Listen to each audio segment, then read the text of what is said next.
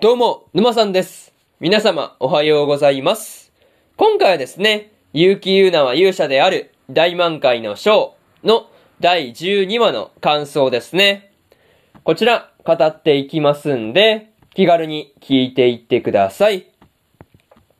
というわけで、早速ですね、感想の方、入っていこうと思うわけですが、まずは一つ目ですね。混乱は続くというところで、まあ、ようやくユーナたちにもですね、まあ本当の意味での平和が戻ってきていたわけなんですが、まあ、普通の人たちの間ではですね、まあ、こう突然起こった事態にですね、まだまだ混乱が続いているっていう感じではありましたね。また、ユーナたちがですね、普通に学校に通ったりもしていたわけなんですが、まあ、こう、学校の方もですね、大社からの通達があるまで臨時休校っていうことになっていたりするっていうのはですね、少し意外だったところではありますね。そう。ま、そういうところにも影響が出てるのかっていう感じですよね。まあ、それと、芽吹と綾の二人がですね、まあ、こう、線形伝の方を見に来ていたわけなんですが、まあ、こう、プラモデルみたいに修理はできないっていう風にね、言っていたりするのがですね、やっぱりこう、芽吹きらしいなという風にね、思ったところではありました。まあ、個人的にはですね、その後に芽吹きが綾に言っていた、神様に顔向けできる自分でいればっていうセリフですね。そう。なんか個人的に結構好きなセリフだったりするなぁというところではありますね。そう。まあ、そういうところが良かったっていう話と、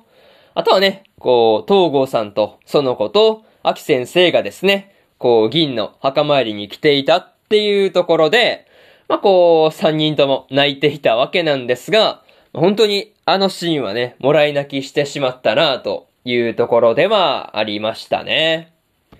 まあ、そういうところで、まず一つ目の感想である混乱は続くというところ終わっておきます。でですね、次二つ目の感想に入っていくんですが、勇者のあり方というところで、まあ、こう、その子がですね、大社をぶっ潰すっていう風に言った時に、まあ、こう、いつきがですね、今まで以上に勇者部を続けていくっていうことをね、言っていたわけなんですが、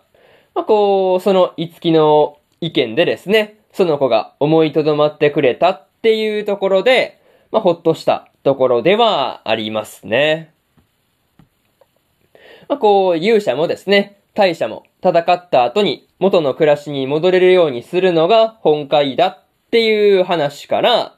まあ、こう、今の大社は体質が違ってきたっていう話になって、で、そっからぶっ潰すっていう話になるのがですね、なんていうか、こう、ノリがね、その子らしくて、笑いが止まらなかったなというところではありましたね。そう。なかなかそういうところで、まあ、賑やかな感じで楽しそうだなっていう風に思ったところではありますね。まあでも、その子もですね、大社を変えるっていうことは諦めていなくてですね、秋先生と一緒に、こう、いろいろと頑張っていこうとしているっていうところは、やっぱりね、こう、ほっこりした、そういうところではありましたね。まあ、とはいえ、その子がですね、大社をぶっ潰すっていう風に言った時に、東郷さんたちがですね、こう、争いはダメだっていう風に言っているところもですね、なんていうか、こう、本当に 平和になったなっていう風なことをね、感じたところではありました。まあ、そういうところで、二つ目の感想である、勇者のあり方というところ、終わっておきます。でですね、次、三つ目の感想に入っていくんですが、4年後の話というところで、ラストの方ではですね、4年後の話になっていたわけなんですが、まあ、こう、勇者部のみんながですね、それぞれいろんな活動をしているっていう中でもですね、自分らしく楽しそうにやっているっていうところが、微笑ましかったところではありますね。まあ、こう、その子の方はですね、まあ、実際に大社の上に立って、いろいろとやっていたりするっていうこともね、やっていたわけなんですが、まあ、こう、あれから秋先生と一緒にね、頑張ったんだなっていう風に思って、まあ、こう、しみじみとしたところではありましたね。で、そう。まあでも4年で上まで登り詰めるっていうところが、まあこう、その子が本当に頑張ったというか、まあいろいろと、まあこう、測りごとを練ってやったんだなっていうところがね、わかるところではありましたね。また、いつきがですね、念願かなって歌を歌ったりしていたわけなんですが、まあこう、そこでね、まあこう、風が研究者としてやれることをやっていたりするっていうところで、まあこのギャップというかね、予想通りな、まあ、いつきの方は予想通りだったんですけど、まあ、風がね、緊急車なのはめちゃめちゃびっくりしたなというところではありましたね。そう。なんかね、そういうところで、風がすごい大人びた感じになっていて、びっくりしたなという感じで、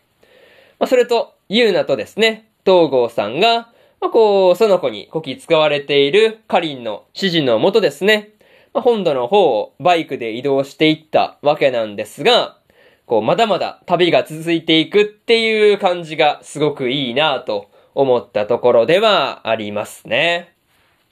そういうところで、三つ目の感想である、4年後の話というところ終わっておきます。でですね、最後にというパートに入っていくんですが、今回はですね、戦いが終わった後の勇者部の話が4年後まで描かれていたわけなんですが、まあ、こう、みんなが幸せそうにしているっていうところは、見ていて微笑ましいところではありましたね。またね、こう、芽吹たち、先森の方もですね、4年経っても5人一緒っていうところですね。なんかそういうところが個人的にかなり好きなところだったりします。また、風がですね、仕事の途中で、いつきのライブがあるからっていう風に、まあ、こう、走り去っていくところですね。なんかそういうところが、まあ、そこまでの研究者モードと、こう、まあ、ギャップというかね、まあ、これがありすぎて、なかなか面白かったなというところではありますね。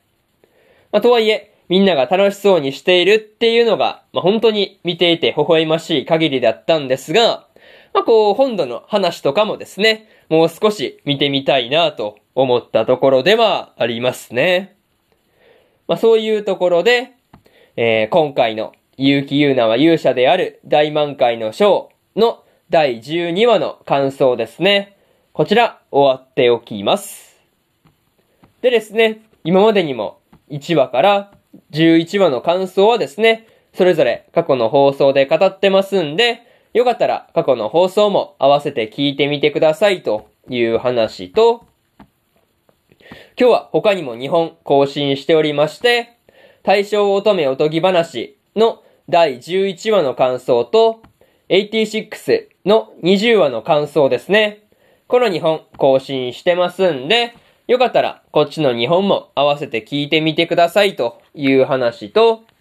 明日はですね、月とライカとのスフェラトゥの第11話の感想と、海賊王女の第12話の感想、そしてですね、ワッチャプリマジの第12話の感想ですね。この3本更新しますんで、明日もラジオの方聞きに来てください。というわけで、本日、2本目のラジオの方終わっておきます。以上、沼さんでした。それじゃあまたね。バイバイ。